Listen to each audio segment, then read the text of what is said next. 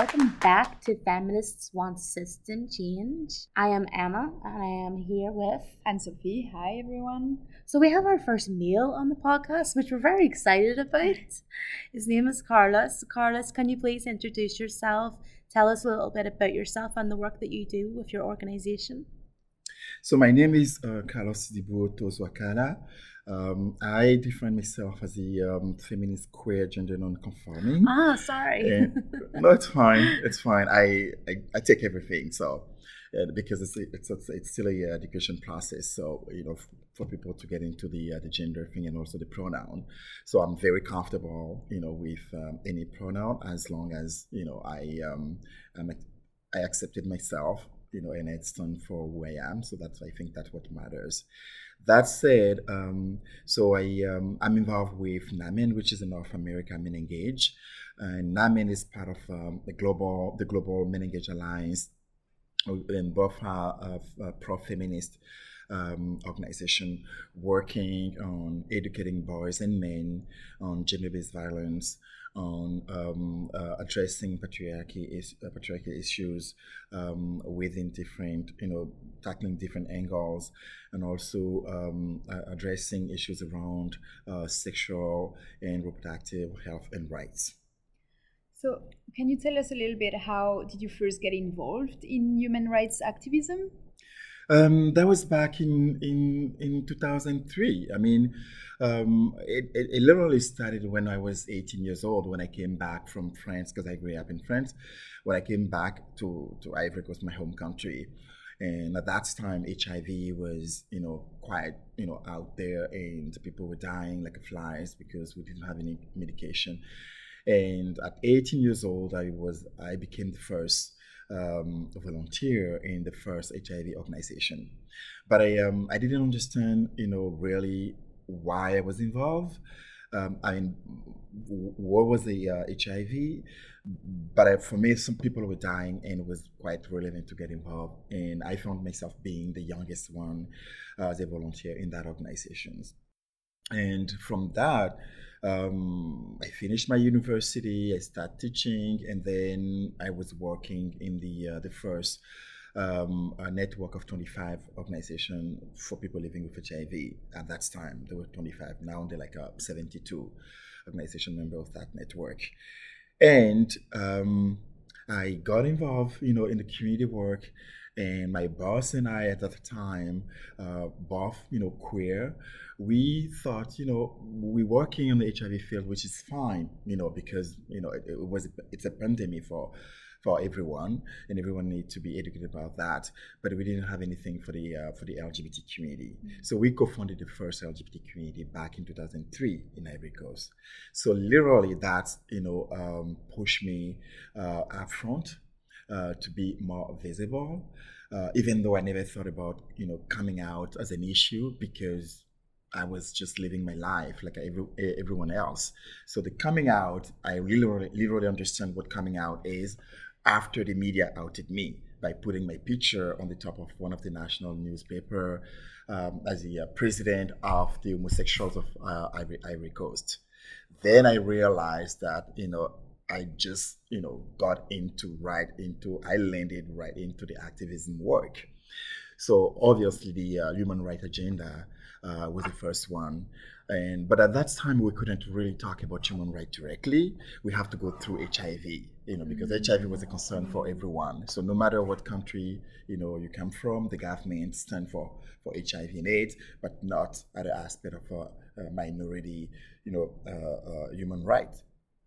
Even for women as well, you know, because the women issues, like the women conversation uh, around the, the, the, human right, uh, literally started, you know, um, recently, you know, in country in a country like Ivory Coast, even though we had um, back in the day like a ministry of uh, women affair, but it was a political agenda, mm. you know. I just want to touch on the framing that you mentioned about the importance of language mm-hmm. in regards to how you had to go through HIV and focus on a more health aspect than a human rights aspect. Mm-hmm. Can you elaborate on that a little bit more? I find it very interesting. Okay.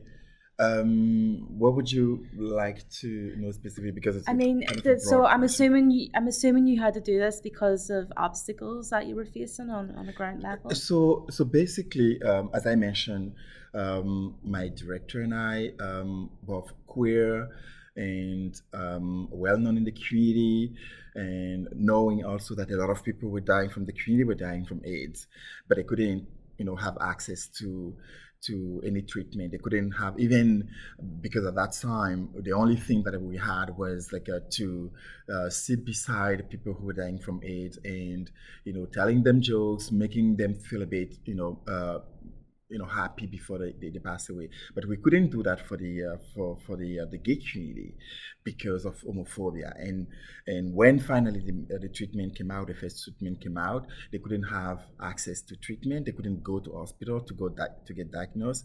They have to hide themselves. And when they finally get diagnosed, the uh, uh, the, the, the they hide themselves. They go back to the village to die. So many people were dying in the community. So we didn't have any choice to really stand um, as a uh, as an activist if we wanted our voice to be heard.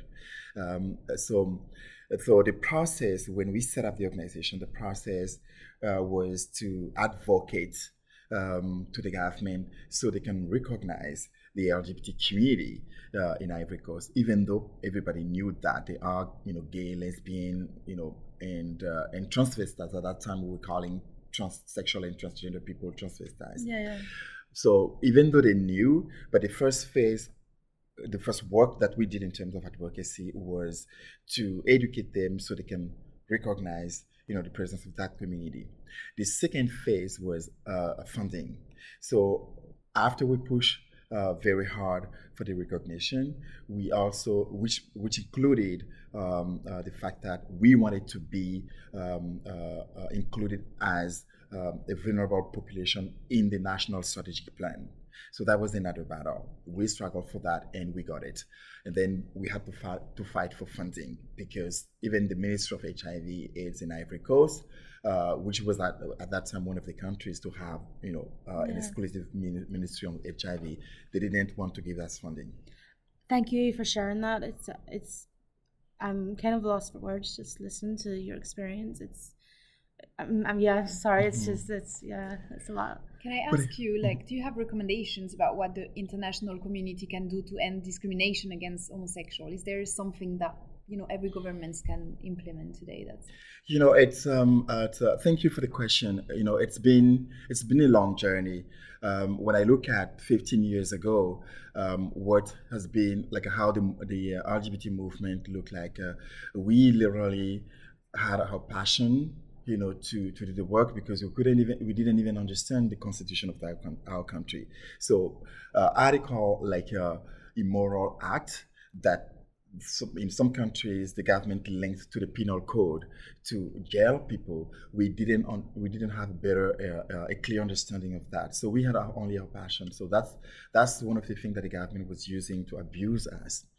And when we finally you know when we started the movement once again it was men.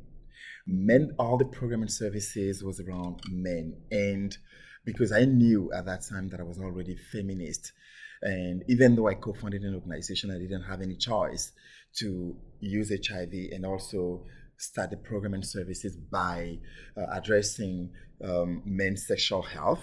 But I was I had already a huge concern on women health, what we can do about for women. So my word, you know, being here is really uh, to call government in each country, like especially where homophobia is still high, um, to um, focus on LGBT human rights, but specifically on women, women rights, and women um, gender non-conforming right, because we pretty much don't have anything after you know 15 years that the movement started, especially, especially in, in Africa. We don't have research for for women, uh, lesbian women. We don't have you know funding for uh, uh, women. The feminist movement just started with including trans women. It's quite new. Uh, we need our government to support those kind of initiative. Thank you so much, so so much, and that's Yes, the end of our time. That's, Are you? I just want to ask you: Are you optimistic about the future?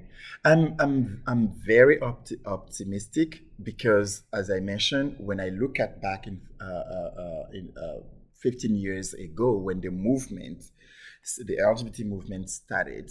Um, like a, we had only our passion. Mm. We didn't even have like a document. We didn't have like a funding. Like I remember I was a young teacher and I was using my money for the organization and stuff like that.